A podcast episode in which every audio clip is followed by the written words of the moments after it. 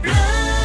Curieux nature sur France Bleu Brésisel à Océanopolis à Brest. Durant 4h30, on peut euh, rejoindre les soigneurs pour l'opération Soigneur d'un jour, une, une animation proposée par les professionnels. Alors après avoir assisté au nourrissage des phoques, hein, comme vous l'avez entendu peut-être hier, vous pouvez réécouter sur francebleu.fr. Eh bien l'équipe se dirige vers le pavillon polaire pour entrer dans la manchotière avec des seaux pleins de poissons. Eh oui, faut présenter au manchot papou les poissons. Attention, tête en bas le poisson, ah, tête en bas. Ouais. Et ils vont le prendre euh, assez, euh, assez facilement tout seul. D'accord.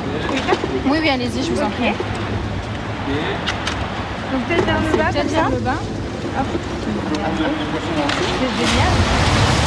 Tête vers le bas et ils vont le prendre tout seul. Donc là, vous avez le, le plus vieux manchot de la manchotière un vieux papy de 31 ans, donc euh, ce qui commence à faire euh, beaucoup pour un manchot. Et euh, là, comme vous pouvez voir, ils vont bientôt rentrer en période de reproduction, donc ils sont un peu plus sur les nids. en fait, bah, juste avant la période de repro, ils vont aller chercher les plus beaux galets, ah, les plus beaux pour, séduire, c'est ça, pour séduire leurs partenaires. Et ils peuvent construire des nids qui sont super hauts, juste histoire de rajouter des galets, des galets, des galets. Et ils se reproduisent, ils se reproduisent ici dans oui. ici? Oui, oui, on a des naissances chaque année. L'année dernière, on a eu un manchot papou, ici qui a la bague jaune-rouge. Je ne sais pas s'il est là. Euh, Donc oui, comme ils ont chacun des bagues de couleurs différentes. Voilà, jaune-rouge, c'est le poussin de l'année dernière. Là. Et ils ont chacun des bagues de couleurs différentes. Ça nous permet de les différencier parce que bah, sinon, comme vous voyez, euh, on ne verrait pas trop de différence à l'œil nu euh, pour chaque individu, surtout euh, vu le nombre de, de la population qu'on a. Et euh, donc en fait, ça nous permet tous les matins de leur donner une vitamine à chacun. Ils auront chacun une vitamine, un poisson avec un complément de vitamine dedans, vu qu'on utilise du poisson congelé. Donc il y a une perte de vitamine suite à la congélation. Donc on va leur apporter une vitamine supplémentaire. Et ils ont chacun la leur tous les matins.